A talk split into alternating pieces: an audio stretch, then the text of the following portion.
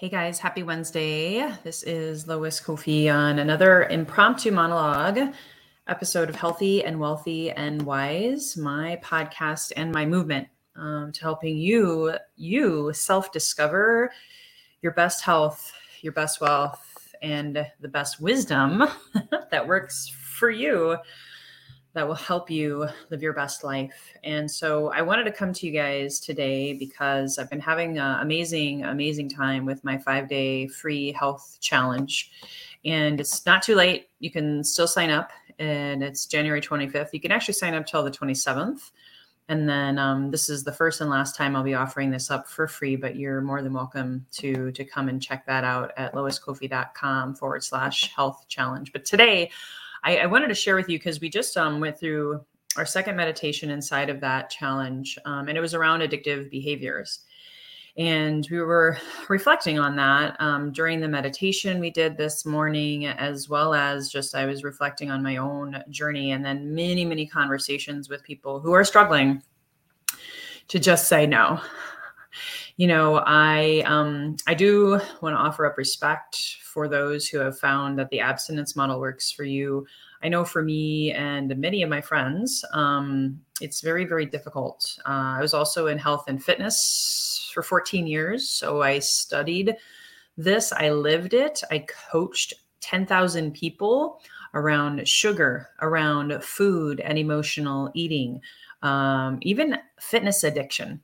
Believe it or not, I was addicted to fitness. I had this certain belief that if I didn't, if I wasn't skinny, if I didn't have six pack abs, um, I wasn't enough. I wasn't pretty enough. I wasn't skinny enough, almost to a point where I was pretty much almost anorexic.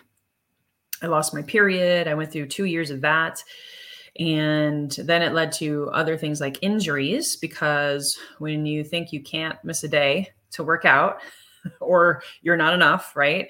um, I eventually found myself injured and not able to run, right? So, what I discovered is that a lot of our um, limiting beliefs, uh, not feeling enough, needing to be perfect, needing to be seen um, as a certain way, uh, comparing ourselves to others, uh, all of these different things that lead us down a path of wanting to numb ourselves. Uh, mine started with sugar as a little kid. I think all of us can probably identify with that. And sugar was a comfort. It's eight times more addictive than cocaine. And it's very, very, very prevalent in our society. You can't go to a convenience store without sugar right there in front of your face. You oftentimes can't even go to a doctor's office or someplace and they, where they offer the kids candy, right? So you've heard that phrase like a kid in a candy store. Well, uh, you know, we don't necessarily get told anything other than you can't have it or just say no, abstain from that thing that you're looking for comfort. And when you recognize, and what I've learned in the last two years is I transferred um, an addiction to sugar and caffeine in my 20s. So a lifelong addiction to sugar throwing on Starbucks on top of that. So caffeine and sugar and soy milk, which I found out later wasn't so great for me. I was consuming it daily, right? And it was impacting my health. It was impacting um, mental, physical, spiritual health. And I just decided to wean myself off. So I willed myself, because again, in my mind, this is bad for me. This is bad, Lois. You're being bad right now just like when you're a little kid if if if you do something and you, your parents get upset you're like oh gosh I, am bad. I'm i'm the bad person. And a lot of times there's shame around that there's guilt um, there may even be resentments. And so i went through my first 30 years with those tendencies those behaviors and i just said you know what? I'm going to become a sugar nazi like uh, the soup nazi on uh, seinfeld no soup for you. Um, I thought once I got off of sugar and caffeine, I was perfect. I felt that need to be seen as perfect, almost like a, a fitness and nutrition guru. And sure enough, a couple years later, I turned to alcohol. And then, not overnight, but over a few years, I had converted or transferred that one soothing mechanism, actually two, coffee and sugar, over to alcohol. So I never got to the root cause of it. And our brain has been impacted, right? We've been programmed. Our brain is still developing till we're 25 years of age.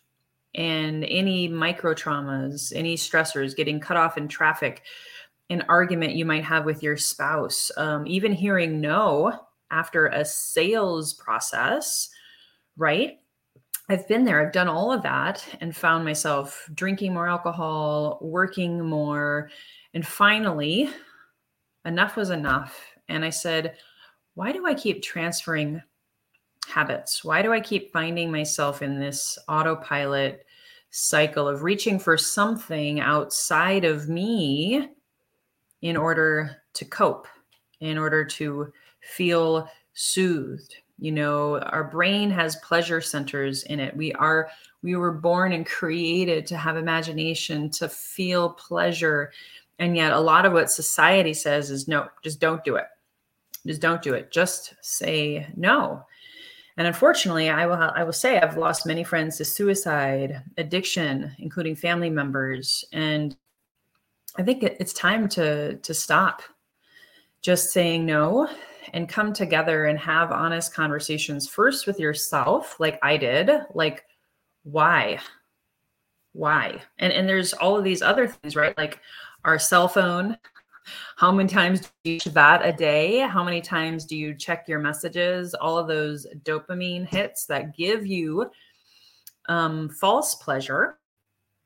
Again that is outside ourselves and then that can impact you in so many ways, not just your health.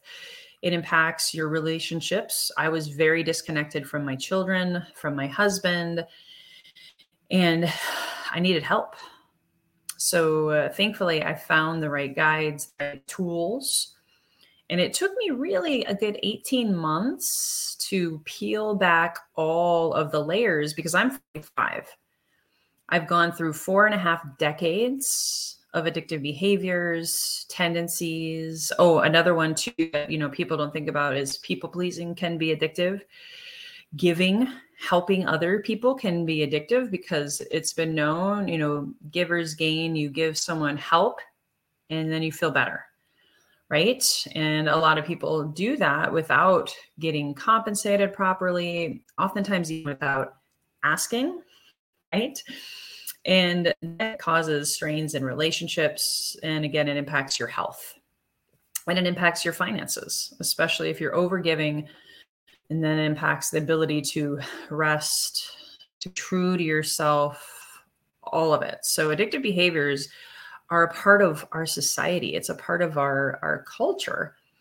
And we've got to start going within and really deep diving as to the why behind this. And I found that some of mine was definitely childhood trauma, but it was even ancestral trauma that was carried through my parents, through me in utero. And there's a whole nother conversation that that I, I won't go into today, but we really got to become empowered.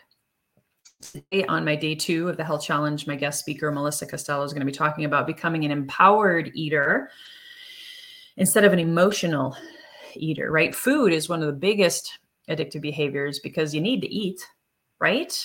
You really need to eat. You can't not, right? And workaholism, working too much, I that was a big one for me and well, you kind of got to work to make a living, right? It really helped me understand the homeless population because after a while, you know, you just realize, you know, why am I here? What am I doing?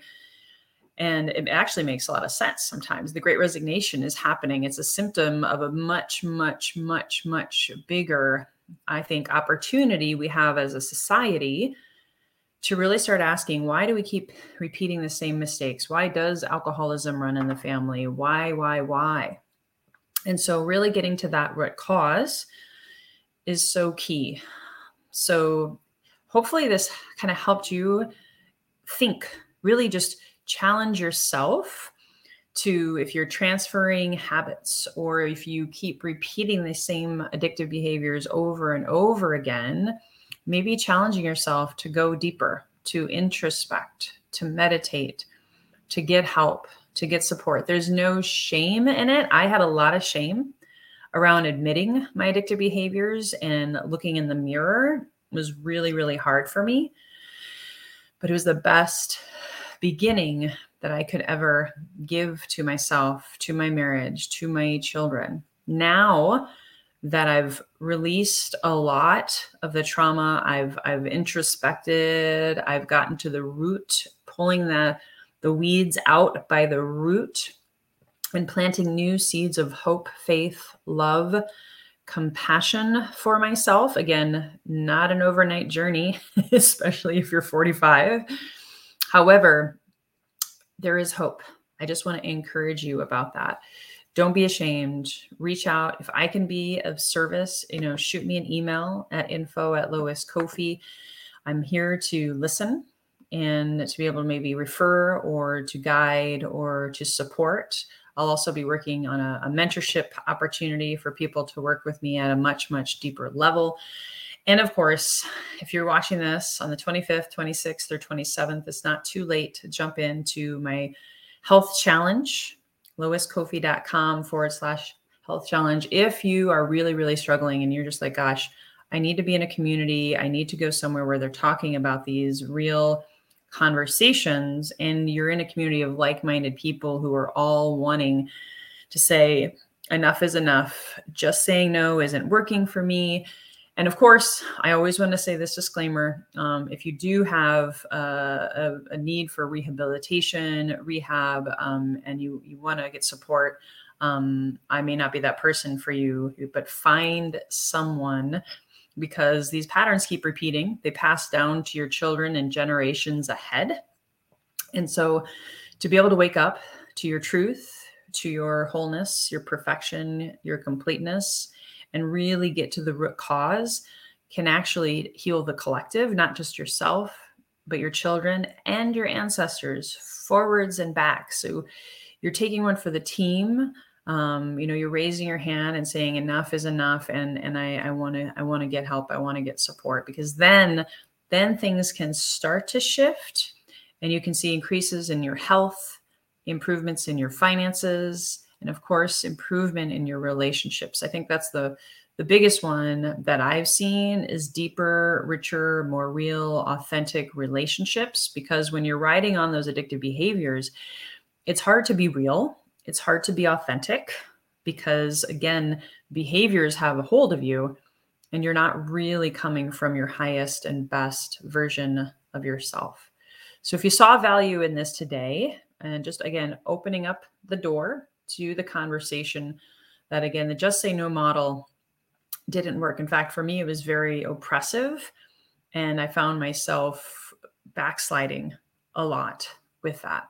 So please hit the share button if you saw some value in here today and just remember that you are worthy you matter um, by you getting to the root cause and sharing about it speaking about it who knows who may be listening that you're helping inspire to make and I guess empower them, not to make, because we can't make anyone do anything, to empower others to to take that opportunity to raise their hand and say, yeah, I want to I want to be different so I can do different so I can have different results in my life. Thanks so much for tuning in guys. Until next time, here's to your best health your best wealth, and again, that best wisdom to go inward to getting to that root cause and really taking an honest look at yourself and making shift happen. All right. Bye bye for now.